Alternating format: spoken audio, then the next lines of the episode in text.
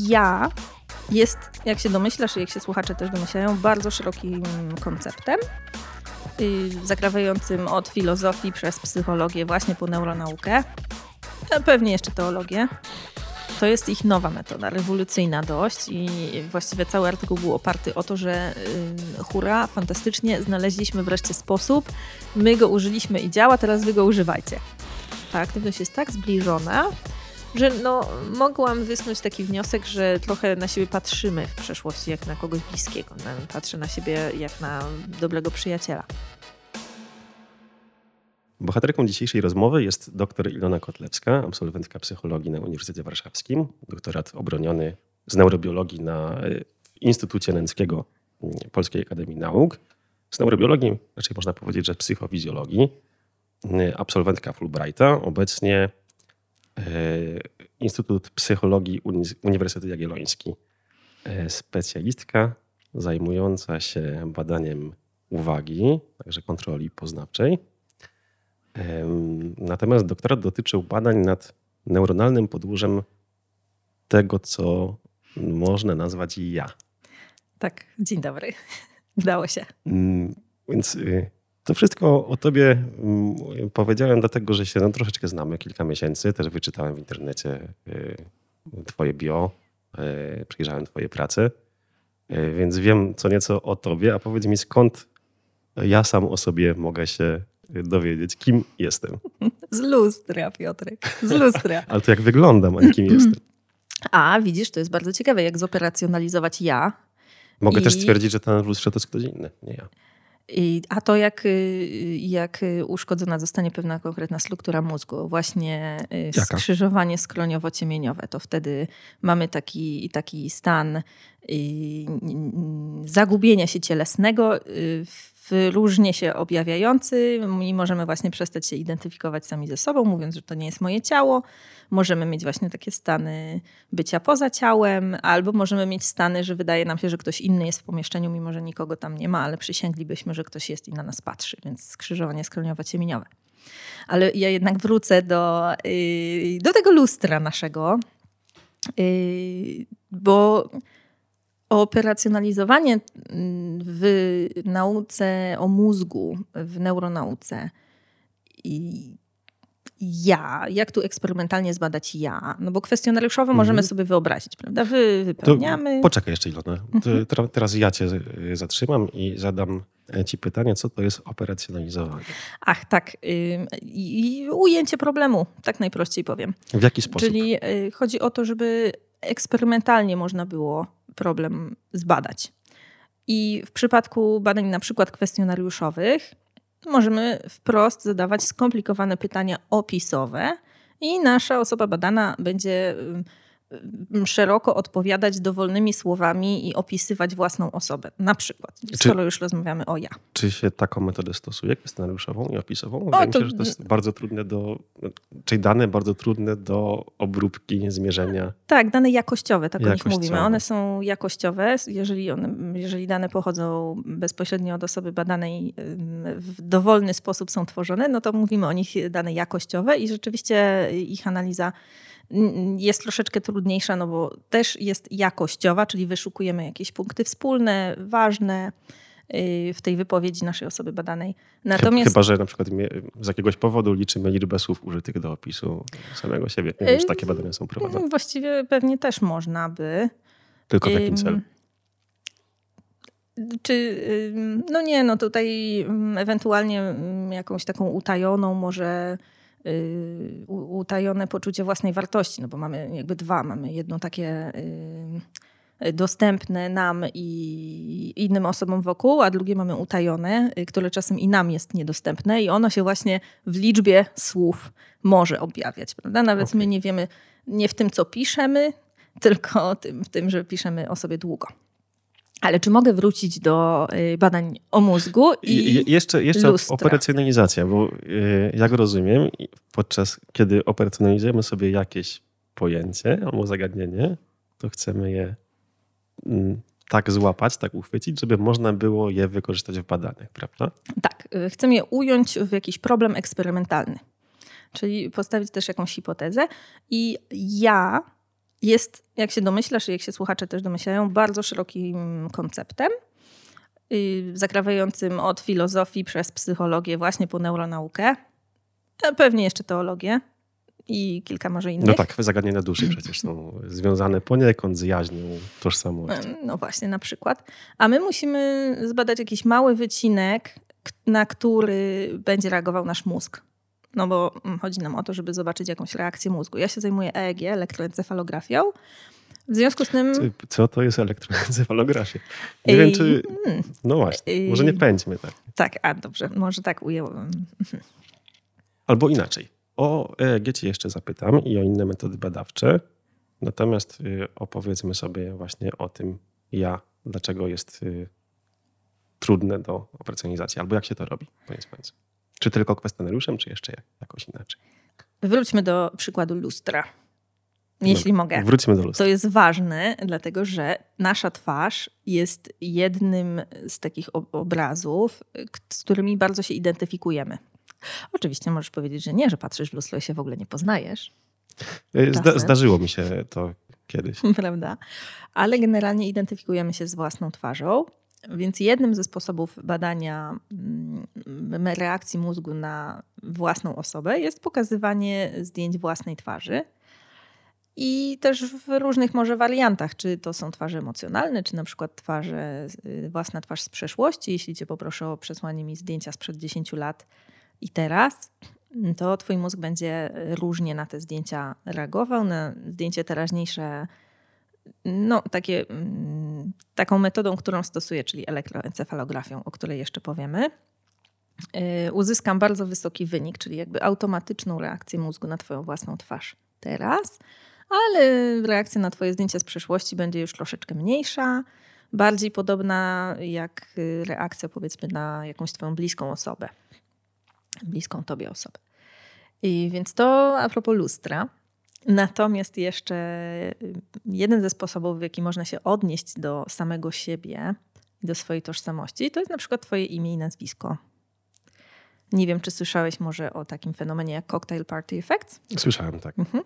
No to dla słuchaczy, którzy może nie słyszeli, to na pewno doświadczyli, że jeśli są na imprezie, właśnie cocktail party, mm, albo w jakimś innym pomieszczeniu, gdzie jest więcej osób i toczą się wokół nas rozmowy, to jeśli ktoś e, użyje naszego imienia gdzieś tam w rogu pokoju, to mimowolnie to usłyszymy. Podniesiemy uszy. Podniesiemy uszy, tak.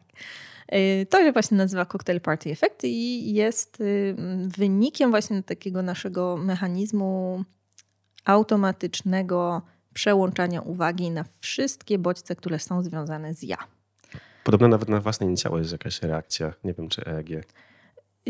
Nie znam badań z inicjałami, natomiast znam bardzo ciekawe badania y, z y, kształtami.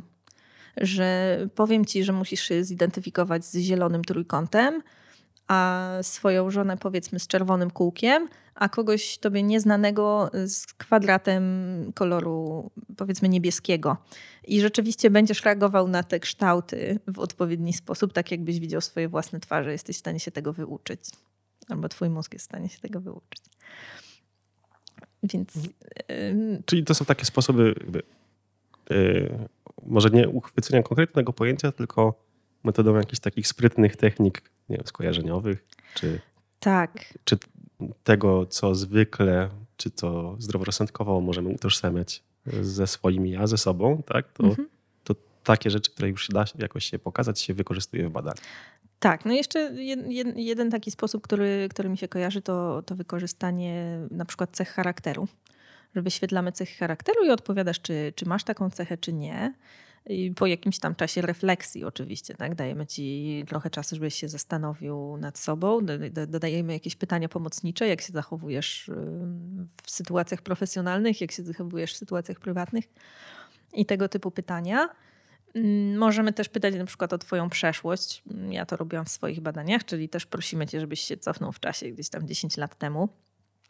No i odpowiadasz, czy jesteś Y, energiczny, czy też czy jesteś przyjazny, a może, no, może przyznasz się, y, że na przykład jesteś, y, masz skłonności do bycia bałaganiarzem na przykład. Bardzo niewiele, zwykle bardzo niewiele akceptujemy negatywnych cech naszych własnych. To znaczy, że. Także w przyszłości?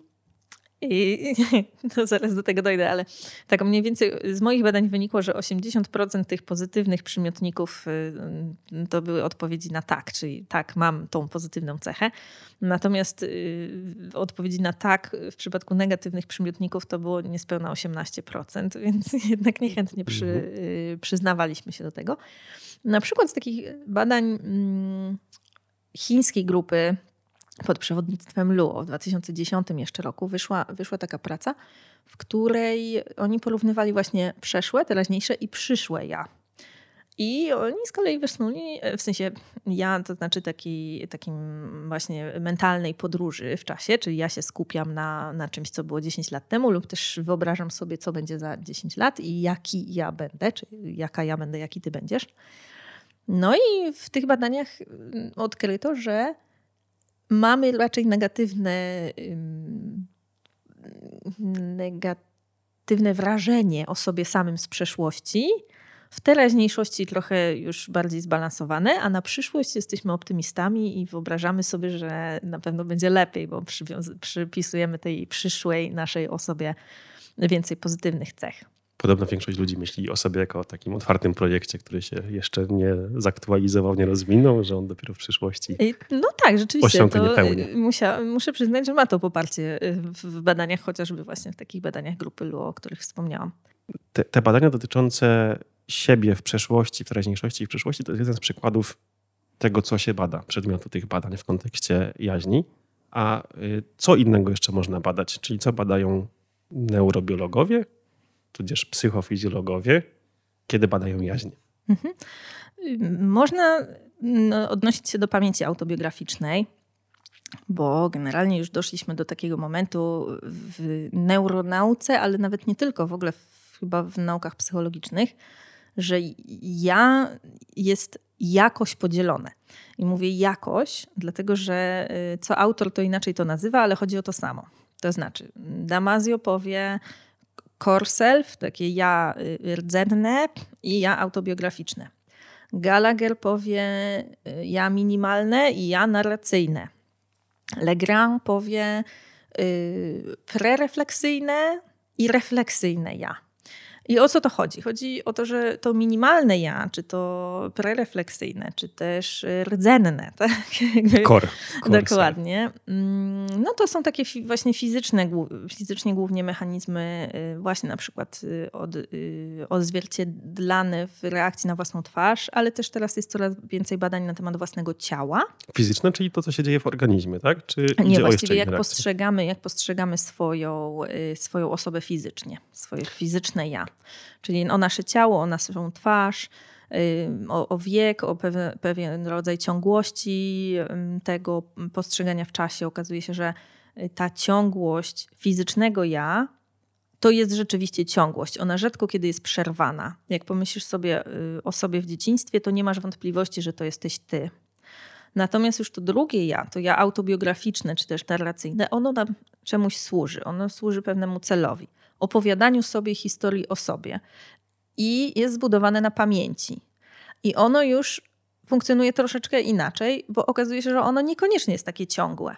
To znaczy, najprostszy przykład, jeśli pomyślisz sobie o jakiejś takiej chwili, mm, która może nie jest dla ciebie jakoś mm, bardzo chlubna, mm, a wręcz taka powiedziałabym zawstydzająca. Ja na przykład moim mhm. słuchaczom czy, czy, czy na wykładach Proponuję przypomnieć sobie na przykład pierwszy pocałunek, albo pierwszą randkę, albo pierwszą dziewczynę.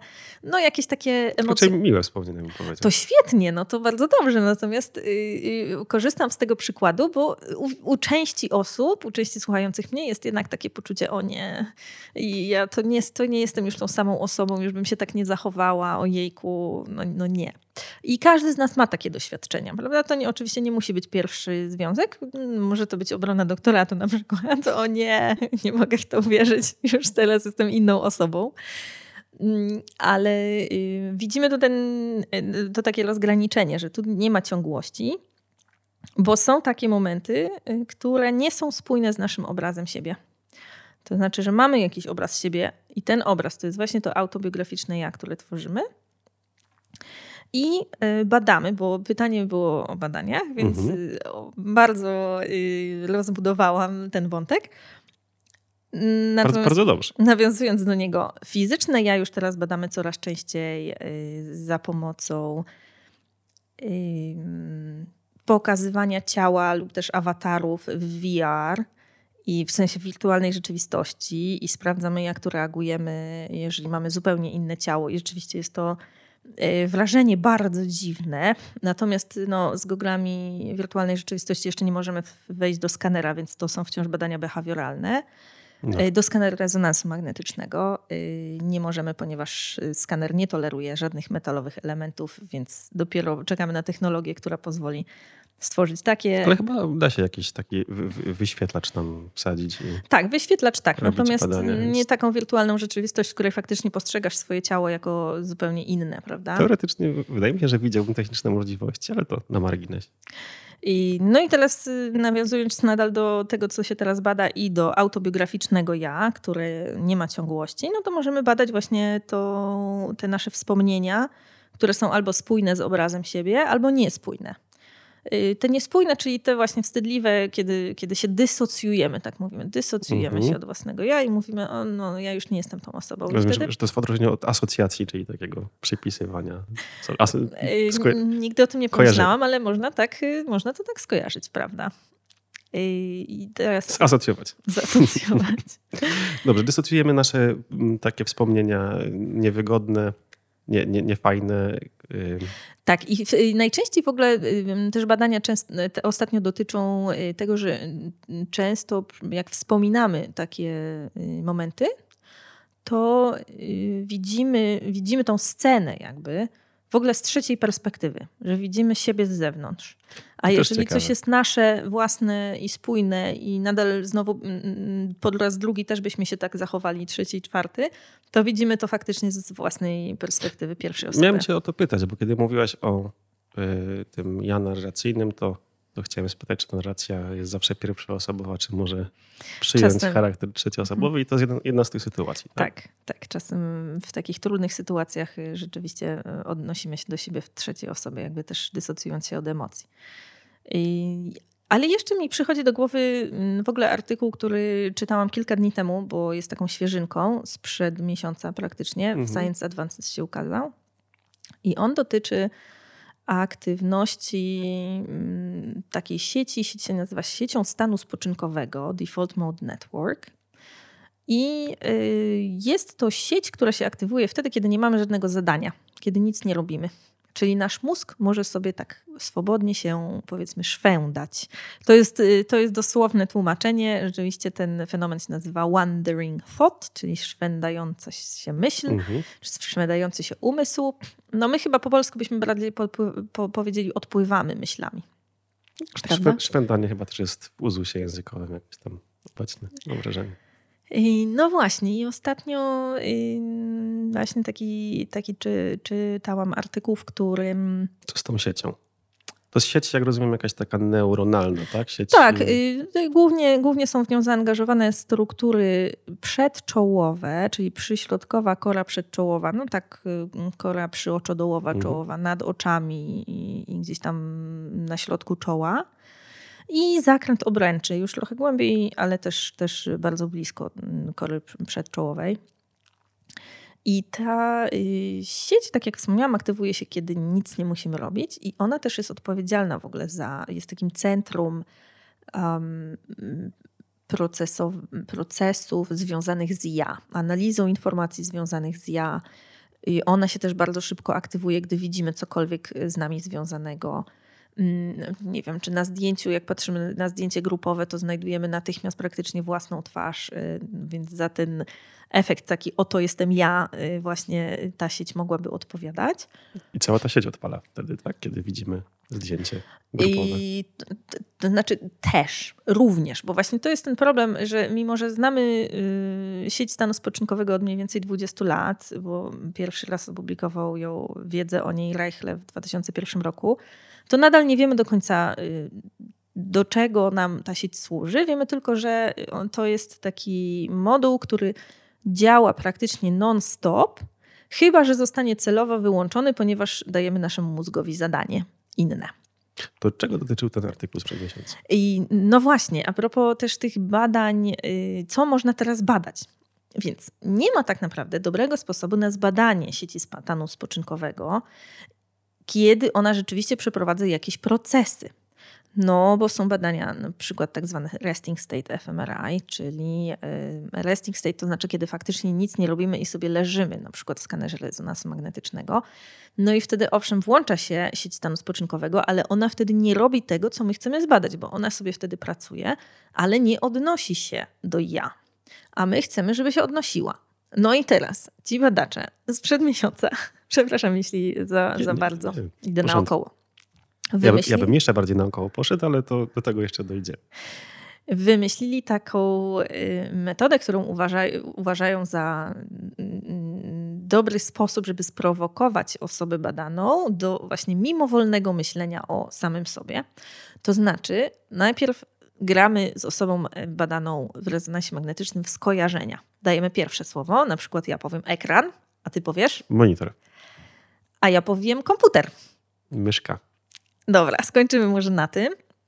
Yy, nasze osoby badane miały takich skojarzeń 40. I też rozumiem, że te słowa, od których oni zaczynali, żeby dobrać je w pary, no też były jakieś yy, dość specyficzne. One chyba nie były randomowe, chociaż o tym, o tym już autorzy nie pisali.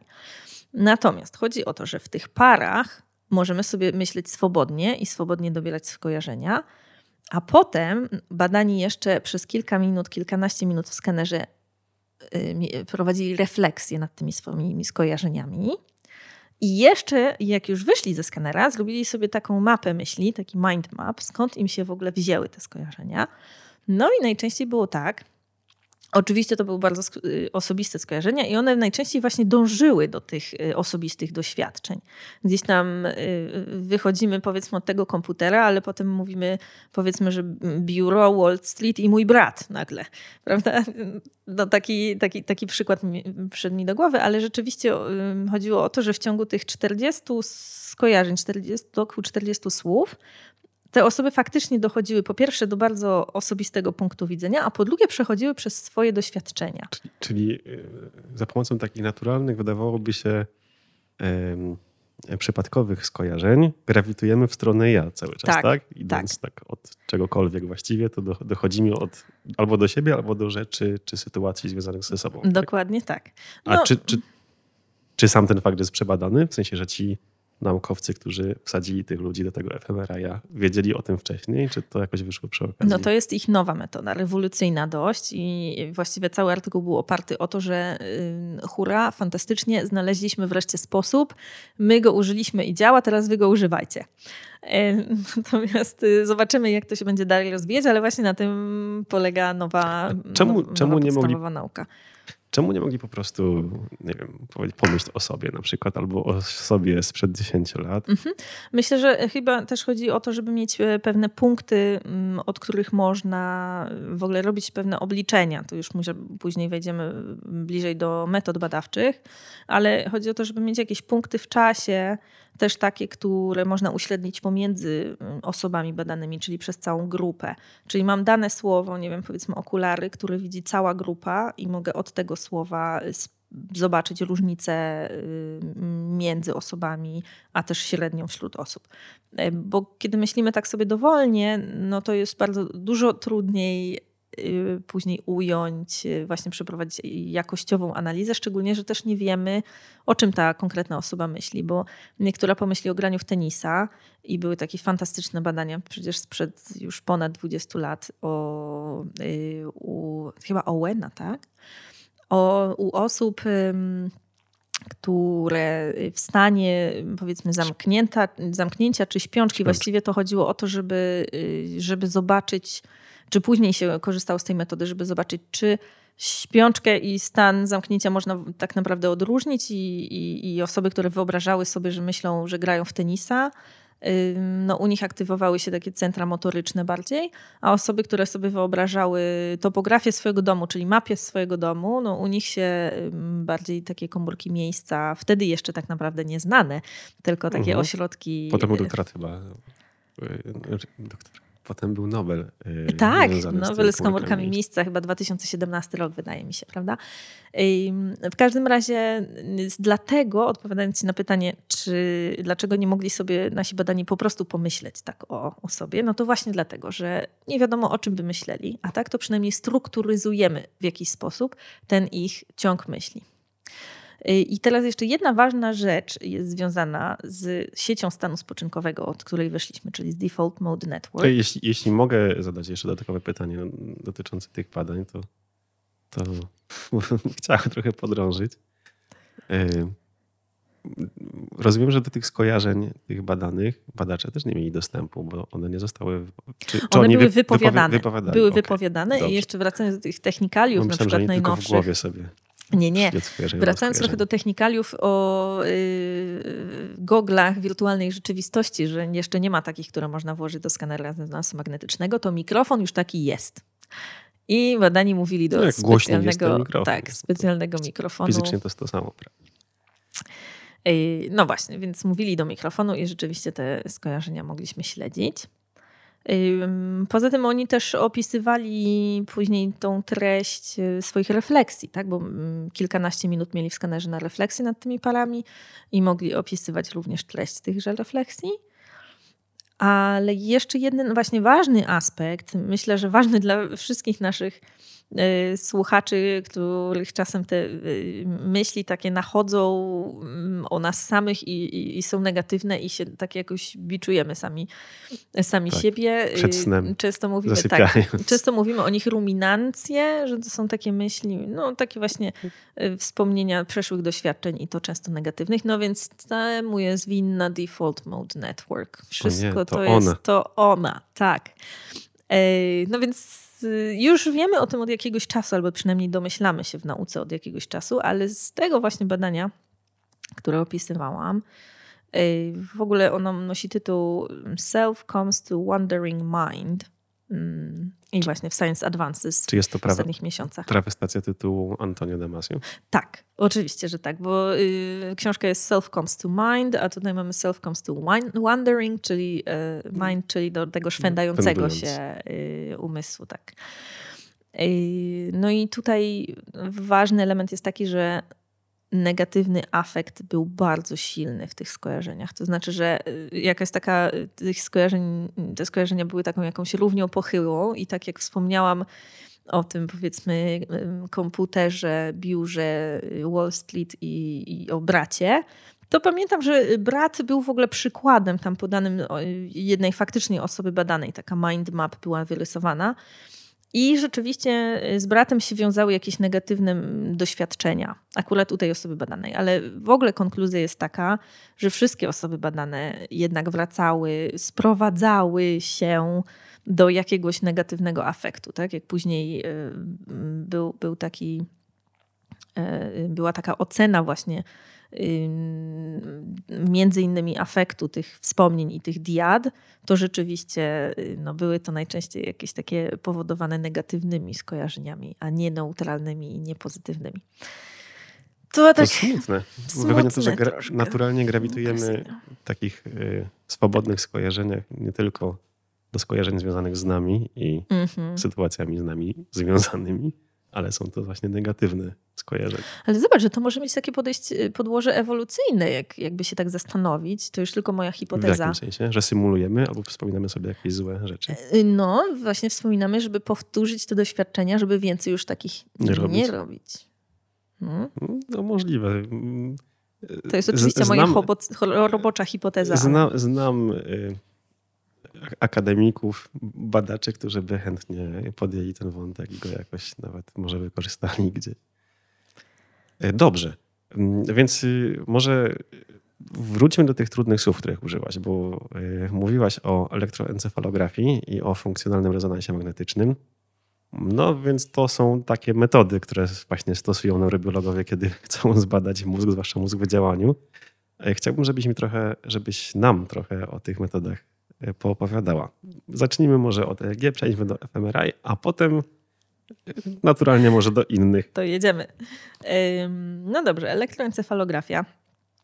Może niektórzy z naszych, naszych słuchaczy już się spotkali z taką metodą. w szpitalu na przykład, jeśli, jeśli mieli okazję, mm, polega na umieszczeniu na czaszce, w sensie na głowie osoby badanej elektrod. O, te elektrody mają na celu zbieranie y, sygnału, takich potencjałów y, elektrycznych, które są generowane przez nasze neurony. Ale oczywiście nie pojedyncze neurony, bo takie obrazowanie też jest. Można umieścić elektrody w środku mózgu, ale to się robi tylko na pacjentach, nie na zwykłych ludziach. Chyba wymagałoby interwencji chirurgicznej, prawda? Tak, jak najbardziej, jak najbardziej. I można y, takimi mikroelektrodami rzeczywiście pojedyncze neurony nagrywać. Natomiast tu nie o tym mowa. W EEG chodzi o to, żeby nagrywać potencjały, które się pojawiają na powierzchni czaszki, a one tak naprawdę są wynikową działania synchronizowanego działania właściwie populacji setek tysięcy neuronów. Nawet nie setek i nie tysięcy, tylko setek tysięcy. Czyli na przykład, jeżeli coś y, widzimy, jakiś impuls, y, jakiś bodziec na ekranie, to nasza kora wzrokowa zaczyna działać. I e, to no nie jest tak, że właśnie jeden neuron zadziała, bo, bo coś zobaczył, tylko to jest cała partia e, części kory wzrokowej, która bardzo intensywnie reaguje na dany bodziec. I my ten potencjał, który te setki tysięcy populacje neuronów yy, generują, rejestrujemy na powierzchni głowy. I Czyli to jest metoda nagrywania sygnałów bioelektrycznych mózgu. I jeszcze może wspomnę, mm, bo tak z fizyki pewnie wszyscy pamiętamy, albo przynajmniej większość z nas pamięta, że gdzie jest prąd, tam jest też pole magnetyczne. Mhm. Więc elektroencefalografia polega na rejestrowaniu prądu, pola elektrycznego.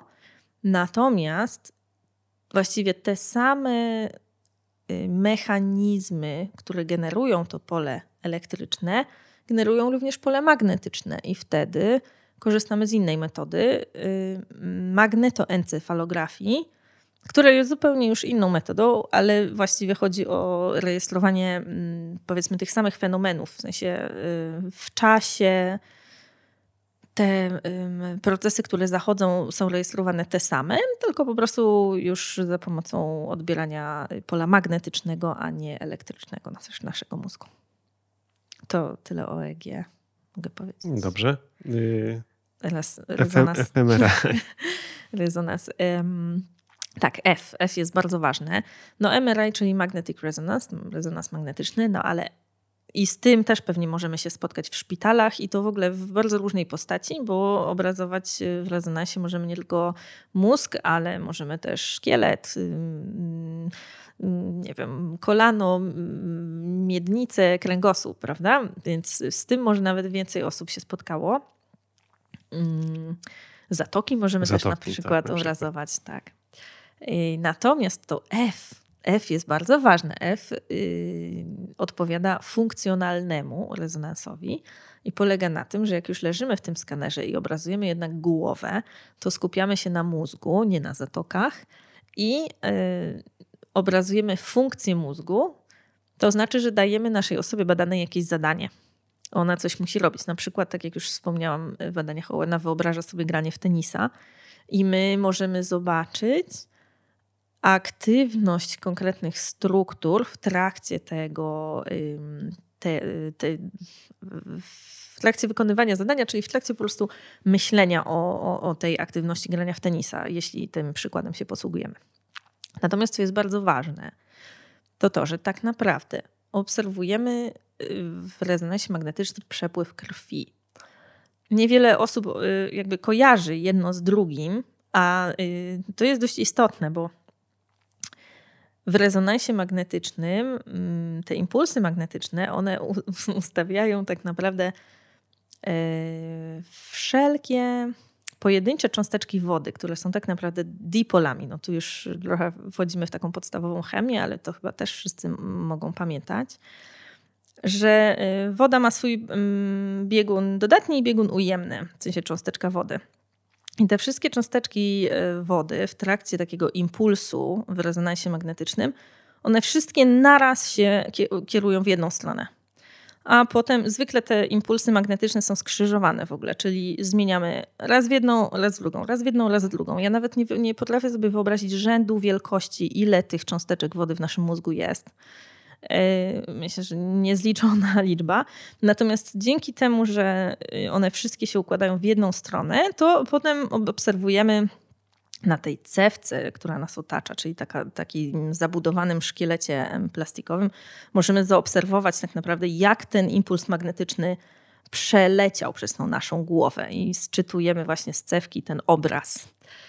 No i dlaczego o tym mówię? Bo woda się właśnie we krwi znajduje i między innymi oczywiście, ale we krwi jest jej dużo. I teraz, jeżeli myślimy o czymś, to zużywamy glukozę, nasze neurony w danych strukturach zużywają glukozę. Yy, I dopiero kiedy tak naprawdę zakończymy ten proces, krew jest bardzo wolna, dopiero wtedy ona, krew napływa znowu przez naczynia włosowate do danej struktury, żeby yy, sprowadzić znowu substancje odżywcze dla neuronów. Czyli tak naprawdę czekamy około no, od 4 do 7 sekund na to, aż ta krew znowu napłynie.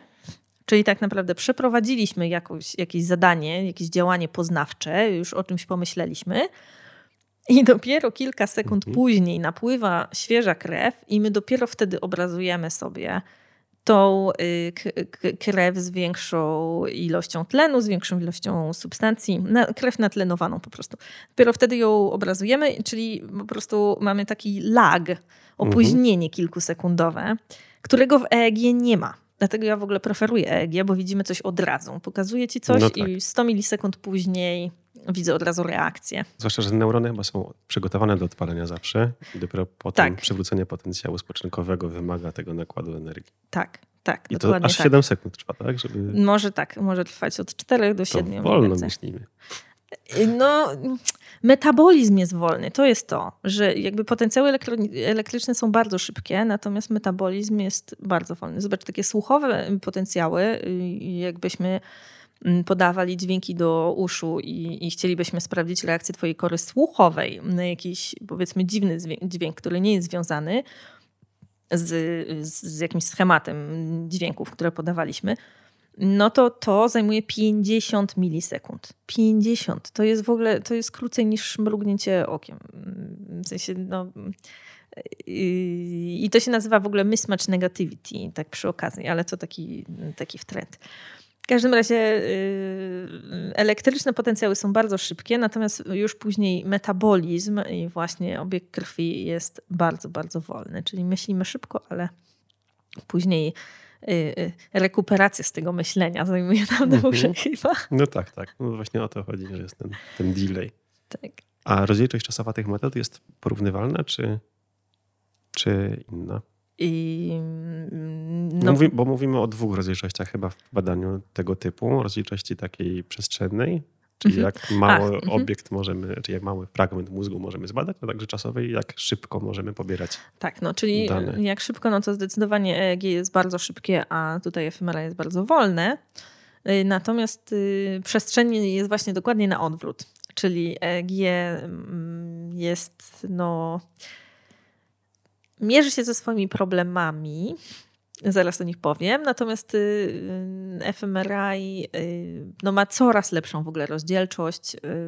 W pewnym momencie wprowadzono dużo silniejsze nawet skanery, bo w szpitalach są skanery o mocy powiedzmy półtora Tesli. Do badań naukowych się używa trzech A to jest jednostka czego? Tesla? Wiesz co, nie wiem, jakiegoś natężenia pola, ale właściwie to, ponieważ nie jestem fizykiem, to musielibyśmy jakiegoś fizyka tu zaprosić i, okay, i poprosić o, o pomoc. Może nam ktoś wyjaśni. E, mam nadzieję. E, w każdym razie. Ale na e, pewno im więcej, tym jest taki mocniejszy. Jest lepsza, lepsza rozdzielczość faktycznie, że możemy już y, dojść do, do po prostu struktur, które są 1 mm na 1 mm i, i sobie oglądać, co się w tym kubiku takim, czyli w sześcianie takim jednomilimetrowym, bo mamy zwykle trzy płaszczyzny w skanerze. To mamy... To voxel chyba się Voxel, tak, dokładnie. Nazywa się to voxel i już mogą być właśnie mm, nawet troszeczkę mniej niż jednomilimetrowe. Także tutaj bardzo dobrze. Natomiast y, wracając do problemów EEG. Nie wiem, czy chcemy rozmawiać o problemach EEG? Ja myślę, że jeden jest ciekawy, bo może faktycznie zaprosisz jakiegoś fizyka i on nam tutaj wytłumaczy bardzo ładnie że y, jest taki problem jakby nieskończonej albo nieodwracalności tego sygnału. To znaczy, to, co jest w środku w Twojej głowie, generuje jakieś pole na zewnątrz, no i my je możemy szczytywać. Ale teraz, jak sobie szczytamy to pole i chcemy odwrócić matematycznie obliczenia, tak żeby sprawdzić, co wygenerowało ten sygnał, to możliwości jest nieskończenie wiele. Właściwie to właściwie skąd my wiemy, że to, co badamy, to jest właśnie tak, jak żeśmy sobie to zinterpretowali. A no, yy, więc dlatego właśnie potrzebujemy skanera rezonansu magnetycznego, żeby te struktury określić konkretne. To poważny problem, powiedział. Tak. Yy, no i są już coraz lepsze yy, faktycznie obliczenia i różne metody obliczeniowe, które pozwalają nam na lokalizację tak zwanych źródeł, źródeł sygnału EEG. I rzeczywiście są coraz lepsze. Mm, natomiast. Czyli y, rozumiem, że idzie o to, że elektroda jest umieszczona gdzieś w jakimś miejscu i my wiemy, że to są oczywiste elektrody, bo to jest jasne, ale że nie wiemy dokładnie, która struktura tak. pod tą elektrodą tak. albo w pobliżu dokładnie. zadziałała. Tak? tak, tak, tak. Dokładnie to jest ten problem. Jeszcze taka ciekawostka, że na, na, najlepszym zwykle rozwiązaniem jest oczywiście y, symulacja po prostu jednego centralnego punktu w mózgu, który generuje sygnał i on rozwiązuje po prostu wszystkie problemy. Matematycznie, prawda? Jeśli sobie to wyobrazimy matematycznie, no to y, to po prostu taki jeden środkowy, centralny punkt może wygenerować dowolne pole naokoło Natomiast problem jest taki, że to nigdy nie jest ten jeden środkowo centralnie położony punkt, tylko no, wiele struktur, współpracujących, struktur współpracujących ze sobą. A ile, ile maksymalnie elektrod możemy y, użyć na takim czepku? Wydaje mi się, że 256. To jest to bardzo jest... ładna okrągła, okrągła liczba. Tak, bo A to nie jest da się jakoś triangulować, używając tego trudnego słowa, w sensie, że mierzyć tak cross-referencyjnie, w sensie z wielu różnych elektrod i krzyżowo badać te, mhm. i w ten sposób ustalać źródło tego mhm. sygnału, to tak pierwsza y, myśl. No, myślę, że bardzo, y, bardzo słuszna myśl, chociaż faktycznie tu wchodzimy już w bardzo szczegółowe metody, więc tak. Po pierwsze. Właśnie, może, może ja, ja bym jednak y, zmienił, zmienił może temat. Pozostając przy metodach, pomówmy o innych, bo mówiliśmy, że są EEG, jest fMRI, ale są też inne. Tak. I chętnie bym posłuchał o innych. Tak, Może tak po, pokrótce, żeby o, też nie przeciążyć obie, tym tematem. Obiecałam ci opowiedzieć o FNIRS, prawda, tak. którym się ostatnio zajmuję. I to jest funkcjonalna spektroskopia mm, podczerwieni bliskiej podczerwieni, jeszcze takiego słowa mi zabrakło. To może każde słowo. No, tak, tak, tak. Funkcjonalne już mniej więcej wiemy, tak. ale może powtórz. Dokładnie. Funkcjonalne, czyli yy, przeprowadzamy jakieś zadanie myślowe, tak? Mamy jakieś zadanie i myślimy. I a teraz tak, spektroskopia podczerwieni. No spektroskopia to jest w ogóle taka nauka mm, fizyczno-chemiczna, która pozwala o badać widło, widmo światła, prawda? I pozwala nam sprawdzać to widmo, mm, kiedy przeszło przez różne ośrodki rozpraszające światło. Mhm. I my sobie później sprawdzamy, ile danego światła przeszło przez jakąś tam próbkę i, i, I, na tej podstawie określamy, że ponieważ wiemy, że y, dana substancja w konkretny sposób rozprasza światło, no to badając, ile tego światła zostało rozproszonego, to możemy sobie sprawdzić, że tej substancji w danej próbce było tyle i tyle. Mhm. No i teraz my to robimy z mózgiem. Na przykład właściwie... skład, składy chemiczne można tak yy, mierzyć, tak? Prawda? Tak, tak, dokładnie. Mhm. Albo nawet ile konkretnych pierwiastków jest w danym... Pierwiastków to nie wiem, ale na pewno, na pewno cząsteczek na pewno tak. Mhm. Mhm. Dobrze. I teraz do mózgu to stosujemy, My to tak? robimy z mózgiem, a właściwie... Czyli wyciągamy mózg i oświetlamy światło. tak, tak, tak. Nie, tym się zajmuje optogenetyka akurat. Yy, no to też jest ciekawa metoda, ale raczej do badania zwierząt. Mm, my na szczęście ludzkiego mózgu nie wyciągamy, natomiast naświetlamy właśnie tą powierzchnię kory. No niestety... Ale jak? Przez czaszkę? Przez mhm, skórę? tak, tak. Zakładamy podobny czepek jak do EEG, bo w EEG zakłada się czepek i elektrody, a w metodzie FNIRS zakłada się również czepek, ale nie elektrody, tylko diody. One sobie tak migają czerwonym światłem, jak, jak światełka na choince. Tylko tyle, że to światło jest światłem podczerwonym. I diody wysyłają światło podczerwone, natomiast detektor, który się znajduje zaraz obok, kilka centymetrów obok, odbiera później to światło, które zostało odbite, przeszło przez tkanki i wróciło do detektora. No bo wiadomo, to światło się tak naprawdę rozprasza w różnych kierunkach. Jedno, jedno jest pochłaniane przez tkanki, drugie mm, odbija się w innym kierunku. Natomiast y, po pewnych obliczeniach, y, też fizycznych, na podstawie prawa Lamberta Bera, nie sądziłam, że ten podcast będzie aż tak naukowy. Okej, okay, ja, też, ja też sobie nie sądziłem. Może krok do tyłu. To ja, ja, ja rozumiem, rozumiem, że y, gołym okiem nie widać prasy tego czepka, ale na przykład w kamerze już by go było widać, tak? Bo to jest ten rodzaj promieniowania. Um, hmm. Czy ja dobrze mówię, że podczerwiony to jest ten sam, co w pilotach od telewizora tak. takie diody są? Tak, to jest ten, te, to samo, ten sam rodzaj promieniowania i nie wiem, jakby można działanie tego czepka mm, zobaczyć. zobrazować, zobaczyć. Y, to znaczy, to, że te diodki migają, no to jeżeli ja ci je pokażę w ciemnym pomieszczeniu, to ty to Widać. będziesz w stanie zobaczyć gołym okiem. Okej, okay, super. Natomiast... Y, czy, czy detektory, detektory są umieszczone w tych samych miejscach co diody? Czy Zaraz obok. Tak, zaraz, zaraz obok. One są sparowane. Zwykle ta, ta para no, jest nie dalej od siebie niż powiedzmy 3 czy 4 centymetry, bo wtedy najlepiej y, zbiera to światło odbite i można najlepiej zaaplikować właśnie pewne fizyczne transformacje, które pozwalają nam obliczyć, ile światła faktycznie przeszło przez tkankę i, i wróciło do detektora. I na tej podstawie. Czyli prze- przeszło, czy się odbiło? Bo jak rozumiem, że jest detektor w tym samym miejscu co dioda, no to mhm. część tego światła przeszła, jak wnioskuję, a część się odbiła. Tak, no ta, y, no ta co, co przeszła, no to to jest dyspersja światła, więc ono już tam znika w naszych tkankach i jest y, gdzieś tam za... Y, okay. Natomiast my mierzymy to światło, które się odbiło, ale obliczamy to, które zostało pochłonięte.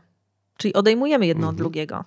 Mm, super. I to, y, to po to, żeby sprawdzić, ile y, krwi natlenowanej lub też odtlenowanej tam pod spodem było. Dlatego, że krew natlenowana ma inną długość światła i inną zdolność do pochłaniania światła o innej długości, a krew odtlenowana inną.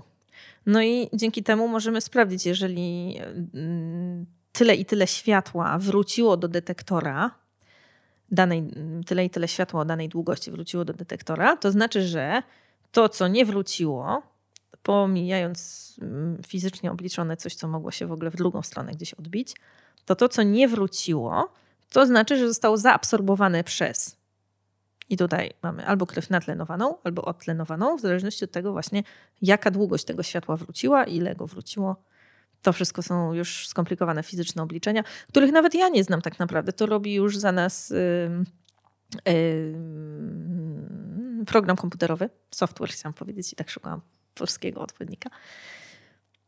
Więc ja nie muszę nawet tych y, fizycznych wartości, że tak powiem, znać, no ale zasada jest właśnie taka, że obliczamy, co wróciło, po to, żeby zobrazować, ile krwi napłynęło. Czyli tutaj zasada też jest taka jak w fMRI, że obrazujemy krew, Czyli znowu mamy ten, ten lag. lag, właśnie ten delay, opóźnienie tych 4 do 7 sekund. Ale to jest o tyle fajniejsze, że nie potrzebujemy takiego drogiego sprzętu jak funkcjonalny rezonans magnetyczny, że nie musimy siedzieć w tej tubie, tylko sobie siedzimy w czepku i to jest no, mm, trochę bardziej przyjemne. To rzeczywiście przewaga. A powiedz mi, jakiej metody używałaś ty w swoich badaniach? Na przykład tych do doktoratu. Wszystkich trzech. Wszystkich tych trzech, Wszystkich o których mówiłaś, tych tak? trzech, tak? Może dlatego tyle o nich gadam, widzisz. A czego dotyczyły te badania, te twoje badania? Mm, w pierwszym badaniu mm, faktycznie pokazywałam y, zdjęcia twarzy i zdjęcia, i, przepraszam, zdjęcia twarzy i imiona i nazwiska i tak wracamy właśnie do tego pierwszego, właśnie tego tematu rozmowy, o którym tak, mieliśmy. W końcu. To było w ogóle ciekawe badanie, bo gdzieś tam cały mój doktorat się y, wiązał z ciągłością ja, czyli z tym postrzeganiem siebie w przeszłości i w teraźniejszości. No więc musiałam jakoś tutaj znowu zoperacjonalizować, czyli ująć ten problem, jak tu zmienić to ja w przeszłości. No, ze zdjęciem jest łatwo, ale co z tym imieniem i nazwiskiem, prawda? No więc zaprosiłam do swojego... Niektórzy zmieniają nazwiska. No właśnie, a kto? No z reguły Kobiety, które wychodzą za mąż. A, no widzisz, no ja właśnie kobiety, które wyszły za mąż zaprosiłam Czasem do swojego mężczyźni badania. też zmieniają nazwisko. Tak, mężczyźni czasem zmieniają. To w Niemczech miałam taki, mm, taką grupę, że faktycznie miałam kil, kilku, mm, kilku mężczyzn, którzy zmienili nazwisko na nazwisko żony. Ten aspekt kulturowy mógłby trochę skrzywić, wykrzywić wyniki tych badań, czy się mylę. W sensie mogą być jakieś różnice płciowe, a przyjmując tylko takich osoby badane, no musimy mieć to na względzie przynajmniej, że, Y, Powiem, że to są kobiety. No to tak, bo o różnicach płciowych to chętnie też za chwilę powiem, które wyszły trochę w innym badaniu. Natomiast tu miał, miałam tylko kobiety, no, ponieważ jednak y, kobiety częściej zmieniają nazwisko. Trudno by było zbalansować tą grupę. I badałam, jak będą reagować na y, swoje zdjęcie z przeszłości, sprzed ślubu i swoje nazwisko sprzed ślubu. No i rzeczywiście mm, w EEG mm, jest taka metoda, nazywa się potencjałów wywołanych. Chodzi o to, że kiedy pokażemy jakiś bodziec, to później nasz mózg y, w dość ustrukturyzowany sposób odpowiada mm, za pomocą potencjałów elektrycznych.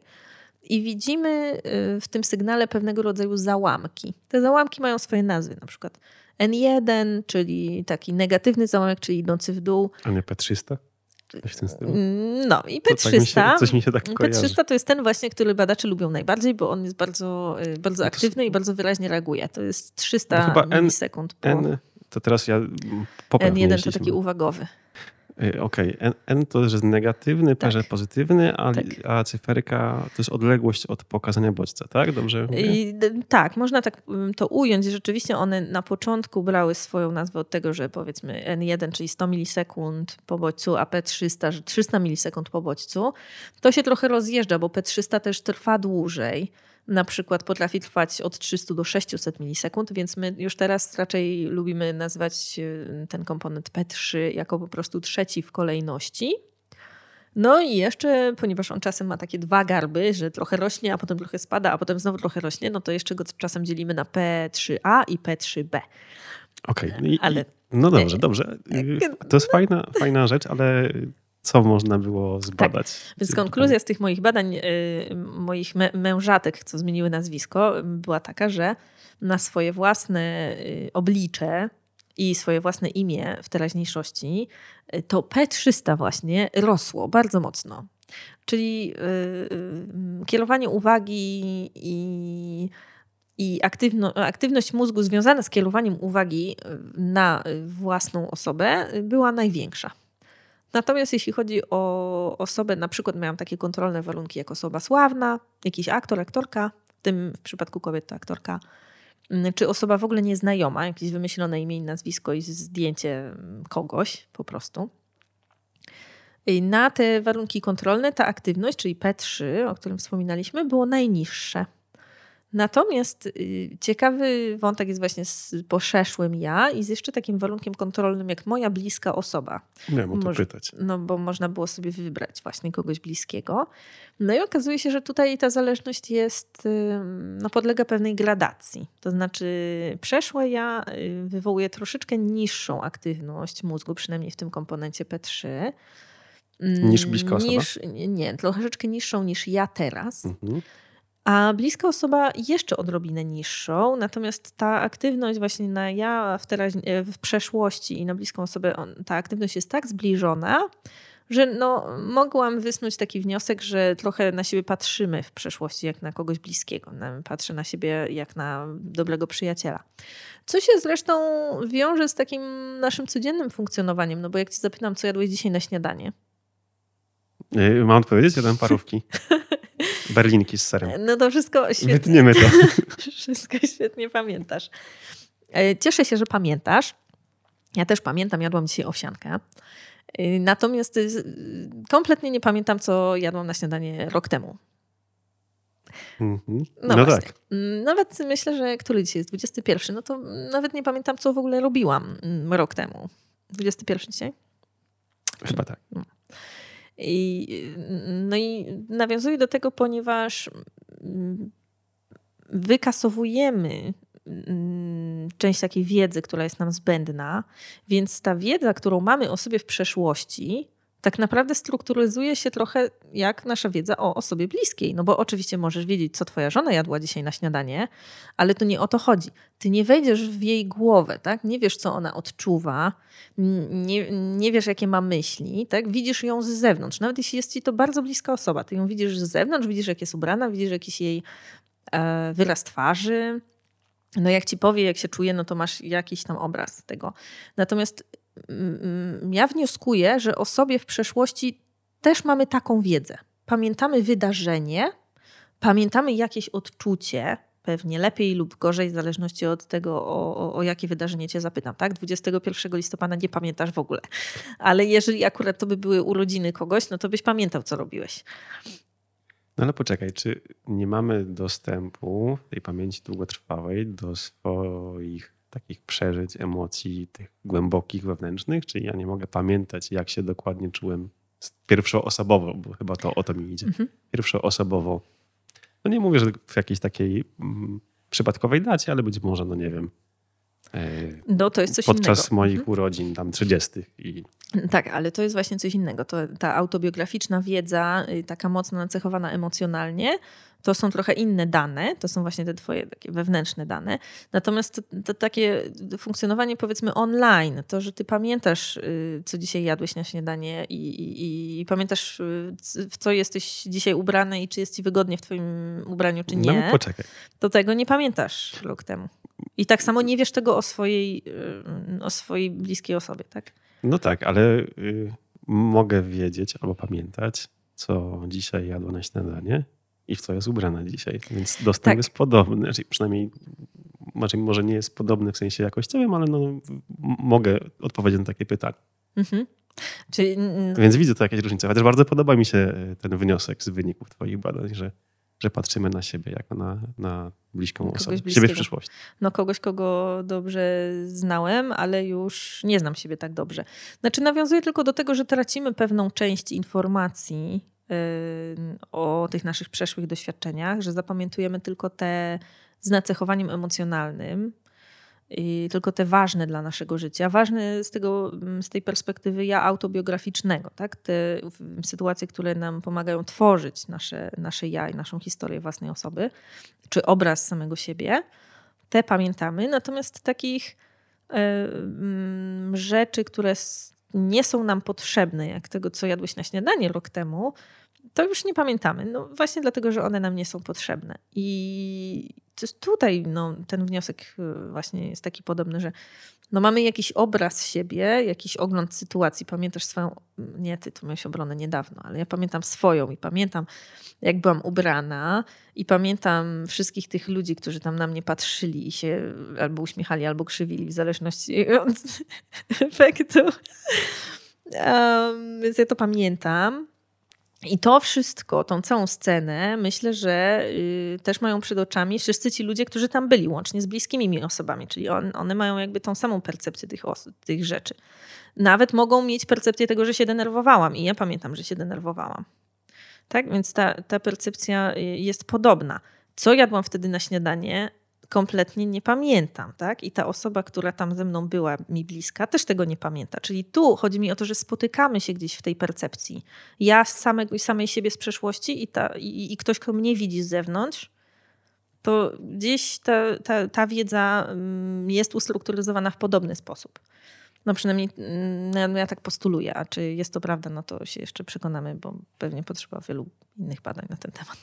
Jak to zwykle bywa. Tak. Choć ja bym powiedział, że w przypadku wiedzy o nas samych mamy jeszcze dostęp, znaczy mamy coś, co nazywa się introspekcją, oprócz percepcji. I chyba tutaj e, no ten, pier, ten pierwszoosobowy dostęp, ta pierwszoosobowa perspektywa może się pojawić w pamięci długotrwałej. Mhm. Moim zdaniem, ale ja też nie, nie prowadzę badań absolutnie na ten temat, tak raczej introspektywnie patrzę na siebie i wnioskuję po tym, być może niesłusznie. No właśnie, no y, pewnie dlatego też y, ta odpowiedź naszego mózgu na ja w przeszłości jest wciąż y, trochę bardziej intensywna niż odpowiedź naszego mózgu na osobę bliską. Tak, czyli jakaś tam różnica jest, natomiast jest ona niewielka. Mówiłeś, że to jest część Twoich badań. Tak, bo jeszcze chciałam powiedzieć, w ogóle zapytałeś mnie o różnicę między kobietami i mężczyznami. I bardzo chciałam o tym opowiedzieć, bo. Yy... Czy mózg męski różni się od mózgu żeńskiego? Mieliśmy od tego pytania zacząć, ale dobrze, że nie zaczęliśmy. Czy naprawdę mam odpowiedzieć teraz? Nie, nie Dobrze. odpowiadaj. Odpow odpowiedz na różnice płciowe w Twoich badaniach. I, więc jedno z badań, które przeprowadziłam, to właśnie było badanie takiej refleksji nad swoimi własnymi cechami charakteru. Czyli mm, już odpowiadamy, czy, czy, czy, czy jesteśmy właśnie optymistyczni, czy, czy, czy bardziej nierozgarnięci. To już wspomniałam ten wątek wcześniej. No i też y, przenosimy się myślami właśnie do przeszłości. I wynik tego badania, tak ogólnie dla całej grupy mojej, y, był taki, że rzeczywiście ja, jak myślimy o sobie teraz, w teraźniejszości i odpowiadam na y, pytania odnośnie teraz, czy mam taką cechę albo nie mam tej cechy, albo odpowiadałyśmy tylko tak i nie no to rzeczywiście znowu y, mamy większe odpowiedzi naszego mózgu, silniejsze potencjały wywołane, czyli te potencjały, które badamy w elektroencefalografii, są silniejsze dla ja w teraźniejszości i są niższe dla mm, mojego przeszłego ja.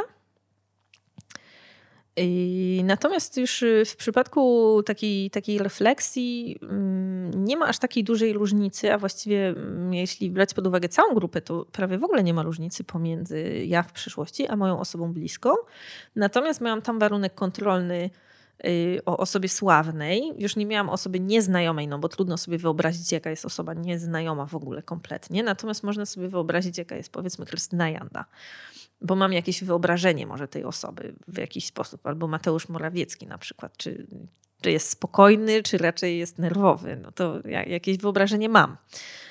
I okazało się, że, że właśnie ten warunek kontrolny zadziałał bardzo dobrze i y, wywoływał najniższe aktywności w takim już troszeczkę późniejszym potencjale, nawet nie P300, tylko takim e, pozytywnej, takiej bardziej e, mhm, e, utrwalającej się aktywności, czyli jeszcze dłużej nawet trwała ta aktywność no, w przypadku refleksji nad osobą badaną e, czy nad cechami charakteru osoby badanej. Natomiast co ważne, to to, że kiedy jeśli bierzemy całą grupę, to różnic pomiędzy yy, przeszłym ja a osobą bliską praktycznie nie ma.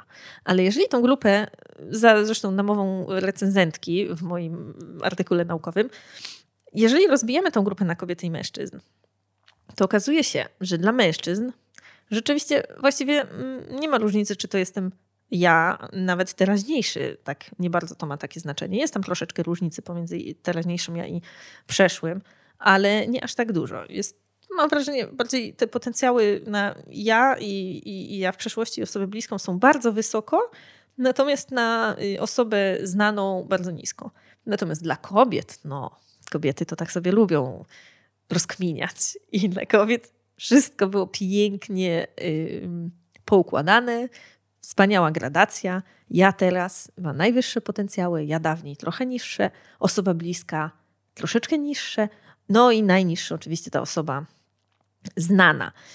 I, Kobiety są bardziej uporządkowane po prostu. I no, i taką mam konkluzję, że rzeczywiście mężczyzna gdzieś tam w ten krąg własnego ja po prostu wrzuca do jednego wora tą moją bliską osobę, no bo to moje życie, moja, moja żona, moje dzieci, moje ja.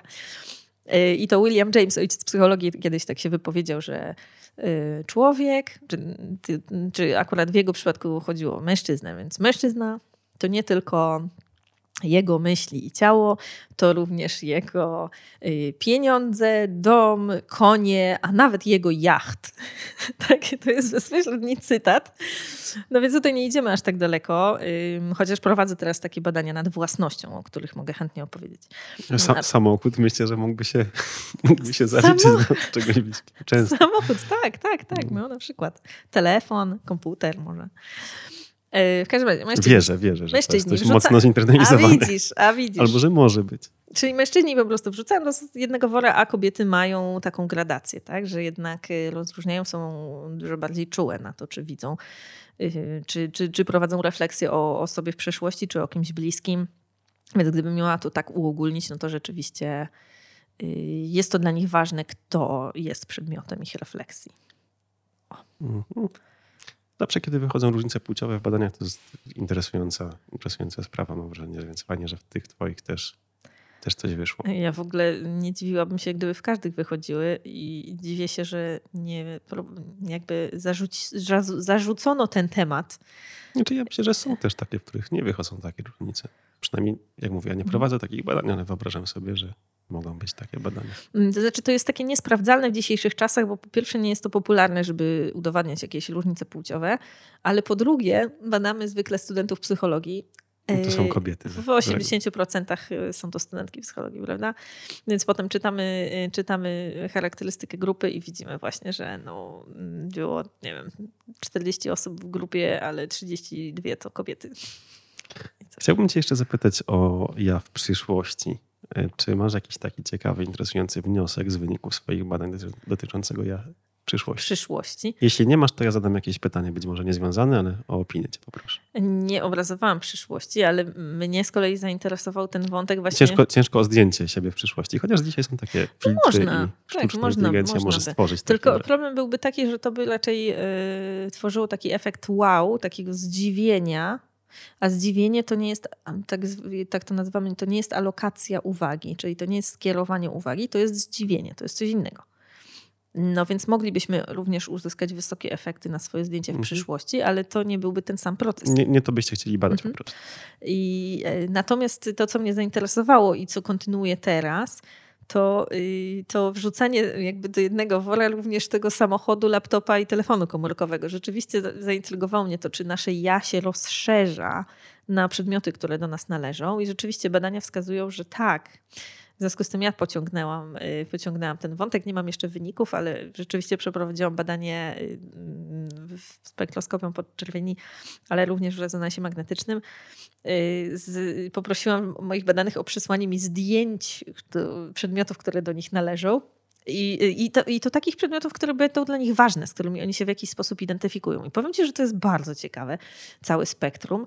Wielokrotnie mm, się pojawiły na przykład ulubiona maskotka albo jakaś część biżuterii. I to jakoś jest dla mnie zupełnie naturalne. Też klucze na przykład są taką, bo telefony mm, jak najbardziej, ale telefony są bardzo podobne do siebie, ale, ale klucze zwykle są mm, jakoś tak odróżnialne.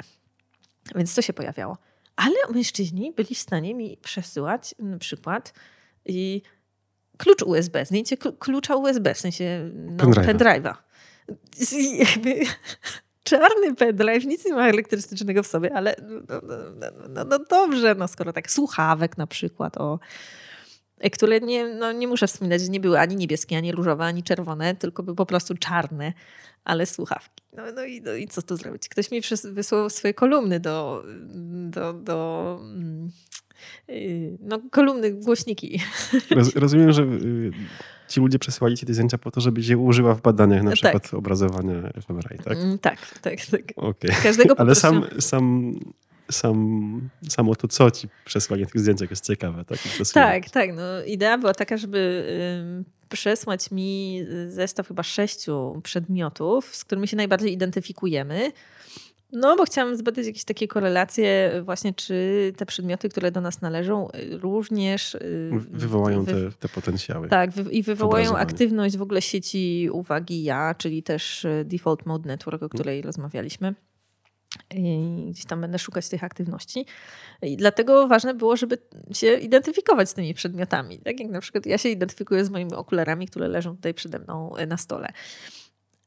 I dziwię się, że właśnie no, dostałam czasem takie przedmioty, yy, z którymi trudno by się było identyfikować, ale rzeczywiście dla moich badanych no, były one ważne. Tak? Więc... No, dostałaś to, co chciałaś, to, tak. co prosiłaś. E, dobrze, Ilona. Dziękuję Ci bardzo za tą opowieść o ja i o Tobie e, i o Twoich badaniach. Była bardzo interesująca. E, dzięki wielkie. Nie masz już dodatkowego pytania? A powinienem mieć. No coś chciałeś mnie zapytać, gdybym nie wiedziała o przyszłym ja. Chciałem zapytać, czy możemy oszukać sami siebie w przyszłości? Och, ależ to lubimy non-stop. Non stop, cały czas opowiadamy sobie historię. W ogóle y, jak y, wspominamy przecież mm, każde wspomnienie. No Często to mamy fałszywe wspomnienia, prawda? y, W ogóle każde przywołanie wspomnienia powoduje zmianę w śladach pamięciowych jakąś.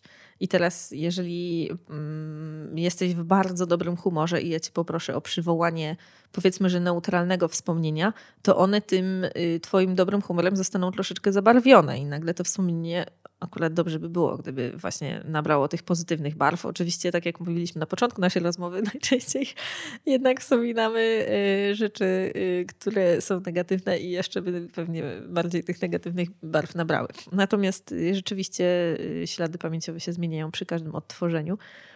No, a my siebie oszukujemy w taki sposób, że mamy obraz siebie, który bardzo dbamy o to, żeby był spójny. Czyli dlatego właśnie dysocjujemy się od pewnych wspomnień i mówimy, to już nie jestem ja. Nie pozwalamy sami sobie y, na pogwałcenie tej naszej opinii o samym sobie. I dlatego dysocjujemy te, y, te, te niektóre niespójne z naszym obrazem siebie y, myśli. Okej, to w takim razie jeszcze raz Ci dziękuję, Ilona. Mam nadzieję, że na, na tyle ta rozmowa była w porządku, że nie będziesz musiała dysocjować, dysocjować tego wspomnienia potem w Zawsze, zawsze, przyszłości. zawsze dysocjuję. Nigdy się nie przyznaję przed samą sobą, że biorę udział w popularyzowaniu nauki, a potem i tak mnie ktoś zaprasza i tak się zgadzam. Okej, ja też mam nadzieję, że ja nie będę musiał y, wspominać y, źle tej rozmowy. Tak czy owak, do usłyszenia, do zobaczenia. Dziękuję bardzo.